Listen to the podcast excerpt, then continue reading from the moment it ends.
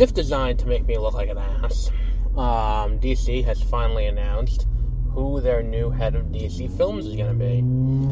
Because um, it was up until this point not announced. Well, we knew Walter Hamada had stepped down last week, um, but um, we didn't know who was going to be formally replacing him come whenever his contract is formally expired and, you know, all of that. Who was going to be overseeing that? So we got a little bit of news about that today. Um, we're going to talk about that and what that means for compounding that with yesterday's announcement with, uh, what's it called? With um, uh, Henry Cavill coming back. Um, but first, as always, if you want to help support the show, go to um, multiworldproductions.com slash pre-orders and you can pre-order Echo Delta Part 1 and We Are Better Than Our Worst Instincts, which are coming out in late November and mid-June respectively. Those are the next two books. They're $2.99 each um, on Kindle. Um, even if you don't want to read them, if you pre-order them for $2.99, less than the price of a comic book, you get a full 90 page uh, or so, somewhere in that range. It's feature length uh, script, um, and it will be a full uh, full experience. Um, I'm really liking where this is going, uh, and we'll have a full announcement of where the full slate is going uh, into. I think I have it scheduled out to 2027, um, and that'll be coming up. Uh, what's called? That'll be coming up probably this weekend. Um, but uh, again, that if you go to multipleworldproductions.com slash pre-orders, um, you can pre-order it there, and that will help us out uh, it's only $2.99. It's not a ton of money, and uh, the proceeds go toward development of Prelude Part One, which we got notes back on uh, the script and uh, liking where this is going. Liking where this is going. Anyway, uh, on to the uh, and if you're a DC fan, on that same site, maybe go to the books page and pick up um, Our Past Does Not Define Us which started life as a spec script for the Rogues. If you're a DC fan, you know you might find something to like in that, even though there are no no DC characters in it. It started life as a Rogue spec script. Um, but regardless, here we are.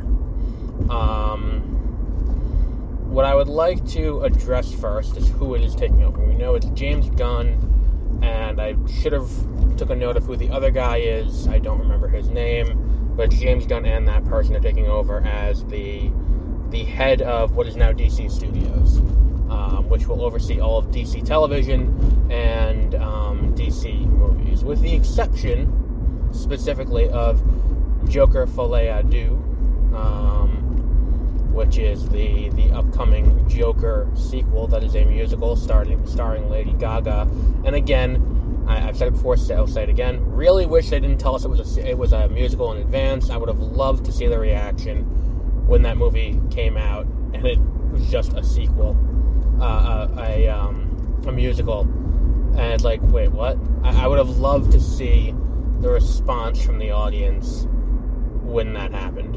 Um, but they announced that in advance and they gave that away, so we can't have that now, can we? And the other one is the Batman. Matt Reeves is the Batman. Um, will not be um, will not be under the, under the DC Studios. Well, I don't know if it's not going to be under the DC Studios banner. All I know is Matt Reeves and um, Todd Phillips are not reporting to Gunn. They're reporting to the head of Warner Brothers Films. Um, and that's significant because they don't have to worry about oversight or green lighting from them, they get to go elsewhere. And it does kind of make sense in a way because I think that with the amount of growth that we see coming out of the universe that is the Batman, I think that if you're going to create a line item in, in the budget for the long term and you want to see how that return on investment is coming, I think it makes more sense to put the Batman in its own little separate thing so that way it's not counting towards or against the, the broader DC universe.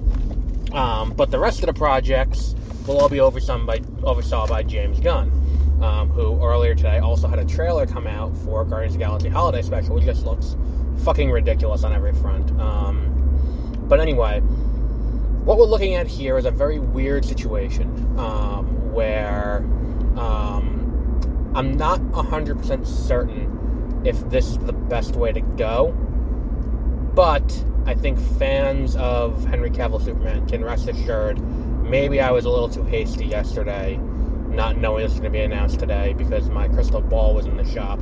Um, but I would, I would say it's probably likely that Henry Cavill's Superman is safe to come back under James Gunn. Um, I would be interested to see what else he brings back, what else he retains, and what else he greenlights. I'd also be interested to see what he calls, if he has the calling power of projects that are currently in development. That's what I kind of want to see happen here. And I, I hope, like uh, last week I did an article on the website um, about um, the the cancellation of Zatanna, um, which was a production from J.J. Abrams. I would be interested to see if that was a temporary thing or, or, a let's see if we can get you know, the new studio head to oversee this. And that's the other question I have is how much power is he actually going to have? Or is he more of a narrative director of the studio going forward? Where it's like, look, they it's obvious what DC wants to do. Motherfucker, you are blocking the box. Um, I'm referring to the car in front of me, not, you know, real life in it, or not this nonsense. But um, it's obvious what DC wants to do. DC wants the success and the, the, specifically the financial success that Marvel has had. They could give a fuck about the critical success. They just want the financial success, and they they want Kevin Feige, and that's been the narrative surrounding them getting this new, you know, getting the new head of the, of the studio has been they want the Kevin Feige for DC. Um, and it's a it's an interesting you know it's an interesting conundrum to try and get that person because Kevin Feige is not just the narrative chief of Marvel Studio; he's the studio head. He oversees and develops the projects. He picks which ones go forward, and he also serves as kind of the head of marketing. Because if there's one thing that when you look at like when you watch him on stage at Comic Con making the announcements, or you see him at D23 making announcements, he is as much of a fan as he is a a um, what's called? As he is the, the person who's overseeing everything and knowing what's everything going forward you know five ten years down the line. That's you know what he is and, and what he's doing and he's doing it very well. I think that gunn can do that too. Here's my problem how much power is gunn actually going to have or is this going to be something where they're reporting to someone else at Warner Brothers who's got maybe the power of the purse in a way, where it's like we can come up with this idea for this for this great movie and we can develop it all, and then they got to go to someone else and be like, "Can we have the money to do this?" Is that going to be the case? Or are we giving a budget to him and say, "Here's all the money you have to develop movies. Develop movies within this this budget." Um, I think that if it's the latter, I'm, I'm more optimistic about this this idea. Um, and I don't think we're going to get the level of interference in, in everything. Um, and, and I'm, I'm interested to see where this goes. Um, I'm interested. I'm interested to see how this works out. Um, I'm also interested to see how the farther right contingent of the DC fan base takes this.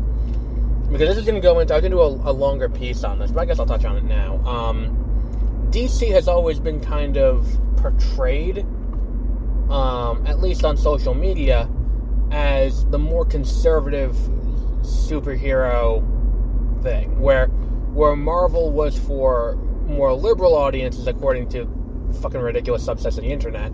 DC was the the counteract to that. DC was the you know the the one who didn't want to, uh, who, who, was not going to bow to the woke mob and was going to stick with characters the way they've been historically portrayed.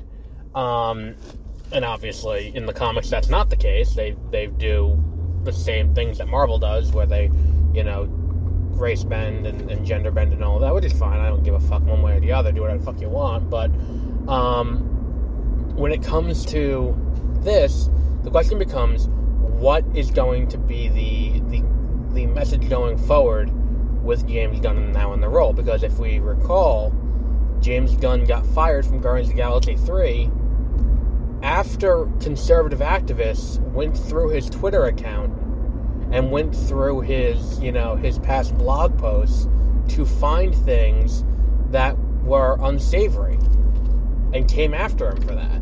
Unsuccessfully because he did get reinstated, and between getting reinstated and uh, and going into and, and doing that and uh, and being fired, he was signed by DC to do Suicide Squad. And then Marvel was like, oh yeah, we'll take him back to, to finish this out.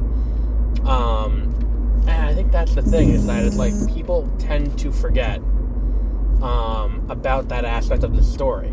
That Gunn, you know, that, that that's where we were, and people were not happy at D- and, and DC fans were happy. We're like, oh, we're getting Gunn, we're getting Gunn, but it's like, but motherfucker, like you know, you, you did like this is the antithesis of what you wanted. Like you, you wanted them to shut up about his political views, and it's like, well, here we go. It's it's just kind of a situation I'm, I'm interested to see how it develops because it's like now if we're if we're getting some like I think that a lot of this came from the fact that it's like okay, well, Gunn worked with Marvel. And he worked with Feige mm-hmm. specifically. If someone knows how Kevin Feige operates, it's going to be James Gunn. We'll put him in this position because we will be able to to take advantage of his knowledge in that regard. Um, and I think that you know, I don't know if he's necessarily the best choice for this because it's not just a matter of okay, well, we have the like it's a two pronged thing that you need to do when you're building a universe in this way. You need to have an overarching narrative, yes, like where it's like okay, so 10 years from now, we're going to make a Crisis on Infinite Earths movie, or, or an Infinite Crisis movie, or a, a Hyper Crisis movie, or a, a, a Flashpoint movie, or, or, I mean, look, let, us be honest with ourselves. They're, they're building towards a multiversal crisis. Be it Dark Crisis, be it, you know, Dark Crisis Infinite, Infinite Earth, what they're doing now, be it any number of things. That's the inevitable wall that they're headed towards and it's a matter of creating a bunch of movies in between now and then that will make that feel like a worthwhile journey for the viewer. Um, I'm just. It, it, it's not just a matter of picking movies where it's like, okay, so narratively, this is where we're going. We need to have this piece, this piece, this piece, this piece, and this piece introduced, scouted around. How do we do that? Um, and I think that's an important question, and I don't know specifically if, you know, that aspect is easy, but, and I'm assuming Gunn knows how to read it. Maybe this isn't such a bad idea after all. Maybe I'm just sitting here and talking myself into it as I go, where it's like, you know, Gunn probably knows what a good script looks like, so he can probably produce that. He knows what a good movie is. Um, I guess my, my only hope is that, you know, we don't end up with a bunch of you know like a bunch of movies that all look and feel like James Gunn movies because his style is is is unique and it's uniquely him. But if it's every movie, it's going to very quickly get annoying. Where it's like if like if it's every movie except for the Batman and you know Joker two, um, then I, I feel like it's going to very quickly get on my nerves. Where it's like, okay, can we get something that feels different? Like in the same way that every Marvel movie may have jokes, and every Marvel movie may follow the same standard formula, um, to the point where She-Hulk can make a joke that it's an AI generating the ideas. Like, I, I feel like there's this idea that, um, what's it called? There's this idea that, uh, that you know, I forgot what I was saying. I paused to yawn. I forgot what I was saying. I don't know. Well, Gunn is now in charge of the DC universe. It remains to be seen how well this will work out in the long term. I'm rooting for him. And, and, and that's the thing I want to make very clear about this podcast. It is very infrequent, I would say rare, that I hear a news story. I may be pessimistic about where it's coming from, what it's doing, or what the outcome's going to be. That is very likely that I'll be pessimistic. That's just my personality. I'm going to look for the worst in, in whatever story is happening. Um, it is rare that I will ever report on a story and be absolutely negative toward it happening if it's an announcement. If it's some asshole saying some nonsense, um, which probably we'll get into tomorrow, um, because we, we do have an asshole spewing nonsense, and I'm just like, this is fucking really dumb, and, and people shouldn't believe this, um, based on just how this works. Like, um, the, the idea that, um, like, I'm not rooting for any, any of these things to not work out. I don't want, um, like, I don't want this movie, like, I want this movie to work. Or, or whatever movies come from here. I want them to work. Um, I, I, I just may be more pessimistic about the likelihood of it working based on information currently in evidence. Um, and I, I just I feel like that's something that really should be addressed. Where it's like, look, I, I just if if you ever hear me poo pooing something, it's not coming from a place of I hope this fails. It's coming from a place of I'm I'm I'm re- reserving you know, like I'm not optimistic about this going well, but let's see how it goes. Like I'm not gonna, I'm not rooting against the DC um, for for doing this in the same way that I I don't root against Marvel. I don't root against you know any. I mean, uh, maybe maybe I root against the the the Sony you know villains movies because I think it's fucking ridiculous and I'm tired of going to the movies to see bullshit that's not very good and and more often than not, when I go to see a movie that's bullshit, that's not very good from a major franchise, it's Sony shoving some some villain bullshit down my throat. Um, I, I just I, I it's one of those things where it's like, well, hopefully this is something better. Hopefully we get something better out of this. Um, I just can't guarantee it. I have no way of saying that it will be better, it will be worse. Um, I don't think we've ever. I, I, can't think of a director who's been given this kind of power um, off the top of my head, and you know, by that extension, I don't know of a time where it didn't work out, but I don't know of a time where it did. I can't think of another director who was given this kind of power this shortly into his career. But we'll see. You know, hopefully it works out. But we'll wrap up there for today. Um, so until our next episode, which will be um, whenever something new happens. Um, have a great rest of your week.